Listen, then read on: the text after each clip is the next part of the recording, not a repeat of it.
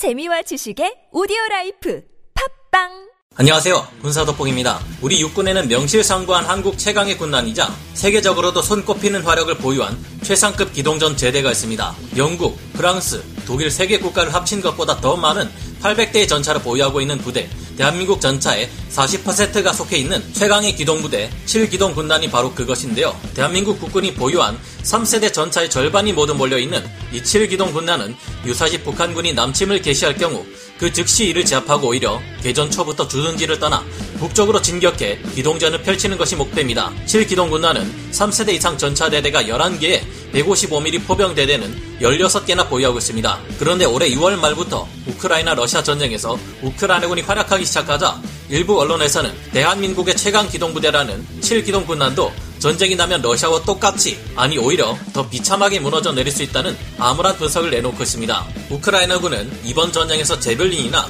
NLAW를 비롯한 대전차 미사일로 수없이 많은 러시아군의 막강한 전차 군단을 박살내버리는 대활약을 보였고 이런 환경이라면 더 이상 전차라는 존재가 전장에서 활약할 수 없는 것 아니냐는 전차 무용론이 재등장하기도 했는데요. 북한 역시 어마어마한 수의 대전차 무기를 보유하고 있는데 전쟁이 나자마자 북한으로 바로 들어가는 한국의 7기동군단은 이에 대한 대비가 하나도 되어 있지 않 다는 지적이 나왔기 때문입니다. 이번 전쟁에서 폭풍처럼 밀고 들어가는 전술을 사용했던 러시아군은 전쟁이 날 경우 바로 북진에 올라가 적진을 점령한다는 7기동군단의 운용 목표와 비슷한 모습을 보였고 이런 러시아군의 전차 부대가 곳곳에 매복해 있는 우크라이나군의 대전차 무기류에 의해 초토화된 바 있다는 것을 생각해 보면 쓸데없는 걱정으로 보이지는 않습니다. 미국, 영국, 프랑스 등 선진국들의 전차들은 대부분이 APS 능동 방어 장치를 가지고 있어 매복한 적들의 대전차 무기 기습에 대비되어 있지만 한국 7기동군단의 경우 K2표 전차 일부에만 이 같은 대비가 되어 있고 K1 전차의 경우 아예 이 같은 장비가 탑재되기는커녕 슬랫 아머조차 없다는 점을 생각해보면 우려가 되기도 합니다. 그러나 이 같은 분석은 현실적이지 않다는 반론 또한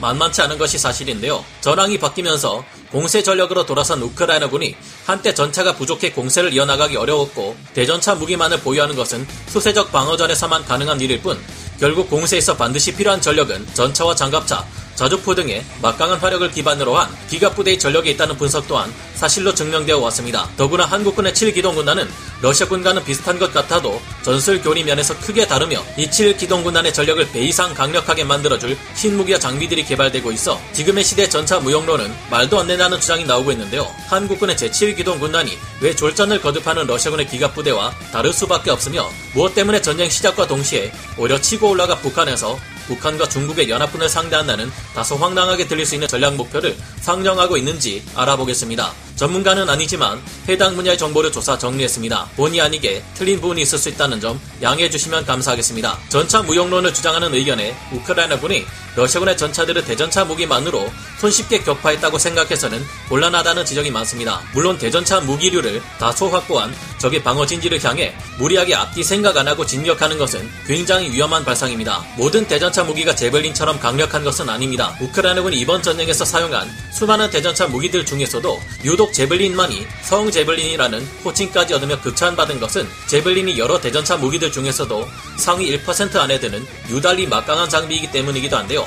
제블린은 강력한 성능만큼 가격 또한 만만치 않아 미사일 한 개당 가격이 1억 원에서 2억 원이라는 비싼 가격을 가지고 있습니다. 우크라이나군이 이런 비싼 장비를 마구 쏘아댈 수 있는 것도 서방 세계 여러 국가들에서 우크라이나에게 대전차 화기를 아낌없이 쏟아부어 주고 있기 때문입니다. 하지만 북한의 질 떨어지는 대전차 무장 정도로는 3세대 이상 전차들을 파괴하기는커녕 흠집이나 내면 다행이라는 평가가 많은데요. 우크라이나군이야 세계 최고의 감시 자산을 확보하고 있는 미국을 비롯한 서방 세계의 압도적인 정보 우위를 확보하고 있으니 대전차 무기로도 러시아군 전차 부대를 무너뜨릴 수 있었지만 열악한 감시 자 산만을 가지고 있는 북한이 우크라이나군과 비슷한 방법으로 한국의 7기동 군단을 상대하려다가는 큰 낭패를 볼 수 있습니다. 북한군과 우리 국군의 전쟁이 발발한다면 세계 최강의 정찰 감시 전력을 갖춘 미국이 우크라이나 이상으로 한국에게 정보를 제공할 것이며 굳이 미군까지 동원되지 않아도 우리 공군의 전력만으로 충분히 한반도의 제공권을 장악할 수 있습니다. 오죽하면 최악의 수를 모두 상정하는 워게임에서조차 북한 공군은 우리 공군의 사흘이면 괴멸당하고 한국군이 제공권을 장악한다는 전제가 기정사실로 받아들여질 정도인데요. 물론 엄청난 수의 중국 공군 전투기들이 북한을 돕기 위해 날아올 수 있지만 이렇게 될 경우 세계 최강 항공모함 전단의 함재 전투기들이 무수히 날아와 한국을 지원하고 압도적인 전자전 능력을 가진 미 해군의 EA-18G 그라울러 전자전기와 미 한국군이 가진 현존 최강의 스텔스 전투기 F-22A, F-35 전투기들도 지원 전력으로 활약하게 될 겁니다. 그런 만큼 북한과의 전쟁 상황에서 한국군의 제공권 장악은 생각할 필요도 없으며 실기동 군단은 정확한 정보를 가지고 북한군의 모든 움직임을 찾아내 적시적소에 타격할 수 있게 될 가능성이 크다고 생각됩니다. 북한과 한국의 전쟁이 발발한다면 높은 확률로 북한이 먼저 심각한 위협을 가했을 경우일 가능성이 훨씬 높은데 전 세계 정보 자산이 북한 편을 들기보다는 한국의 편을 들 가능성이 훨씬 높을 겁니다. 한창 우크라이나군이 대전차 무기로 러시아군 전차들을 상대할 때는 보병 한 명당 대전차 무기 한정을 들고 다닐 정도 아니 그 이상일 정도로 즐비한 대전차 무기가 있었지만 사실 다른 어떤 국가도 이렇게 많은 대전차 무기를 갖추고 있는 것은 찾기 힘듭니다. 그런데 이렇게 많은 대전차 무기를 가지고 있어도 항상 우크라이나는 대전차 무기가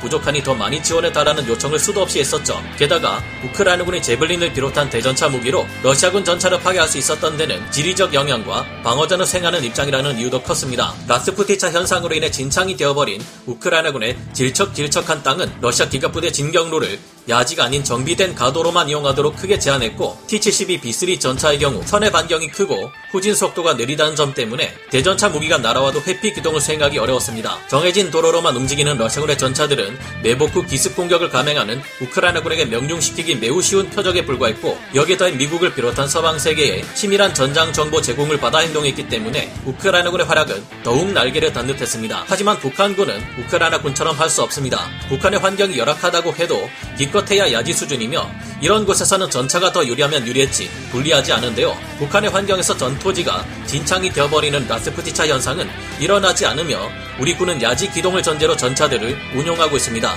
북한의 지형은 70%가 산지로 이루어져 있는데 이런 곳에서는 제블린 대전차 미사를 쏘려고 해도 타버텍 모드로 전차를 공격하기가 상당히 힘들어지기 때문에 큰 애로사항이 생깁니다. 우크라이나군이 유리해지는 데는 도대체 적의 현대전을 수행하는 군대가 맞나 싶을 정도로 엉망인 러시아군의 상태에도 한몫했습니다. 보병과 기갑 전력, 포병, 항공 전력 등 다양한 병과 부대가 합동으로 작전을 수행하는 것을 두고 제병 협동 작전이라 말을 하는데요. 러시아군은 전차가 소속된 기갑군이라면 필수로 수행해야 하는 제병 협동 작전을 제대로 보여주는 경우가 이번 전쟁에서 거의 없었으며 이 때문에 전차들이 한 줄로 줄지어 가다가 폭사하는 경우가 수도 없이 많았습니다. 반면 북진에서 공세를 수행하는 것이 목표인 우리 군의 7기동 군단은 다릅니다. 제7기동 군단은 정찰 부대의 기계와 보병, 헬기, 포병대 등 전차 기동을 돕는 예하 부대들이 모두 소속되어 있고 러시아군과 달리 제병 협동 작전을 가장 유심히 점검하는 작계 중 하나로 여길 정도로 중시하고 있습니다. 한국이 하드킬 방식의 APS인 능동 방어 장치를 전차에 탑재하지 않은 가장 큰 이유도 이것 때문이었는데요.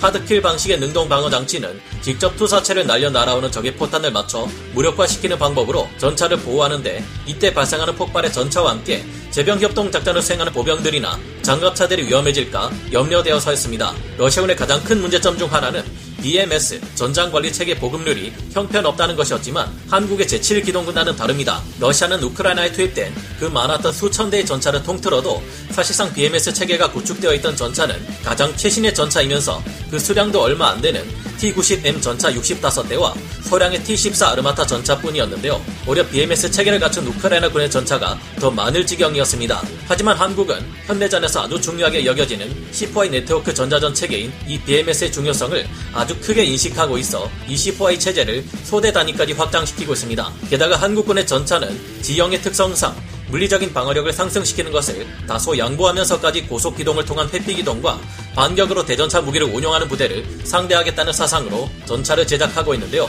이처럼 7기동 군단의 전차들은 뛰어난 기동력을 확보하고 있는 데다 BMS 체계, 제병 협동 작전을 중시하는 특징을 가지고 있어 대전차 무기를 사용하는 북한군 보병들로는 대적하기 어려울 정도로 빈틈없는 공세 역량을 갖추고 있습니다. 하지만 7기동 군단을 비롯한 우리 군의 공세 역량은 지금보다 더욱 크게 발전할 수 있습니다. 뛰어난 업무 추진력으로 주한미군 지휘부와 깊은 신뢰 관계를 유지해 대한민국 국군의 대표적인 미국통으로 불려온 전인범 장군은 한국군의 전차들은 이것만 확보될 경우 세계에서 둘째가라면 서러울 무시무시한 전력이 될 수 있다는 평가를 내놓기도 했는데요. 이번 우크라이나 전쟁에서 러시아군은 도하 작전을 수도 없이 시도하다가 우크라이나군의 기습을 받아 엄청난 피해를 입었습니다. 하지만 최근 우리 군은 도하 작전 시 훨씬 효율적이고 신속한 작전 수행이 가능한 혁신적인 장비를 도입해 도하 작전의 능력을 더욱 크게 높이고 있는데요.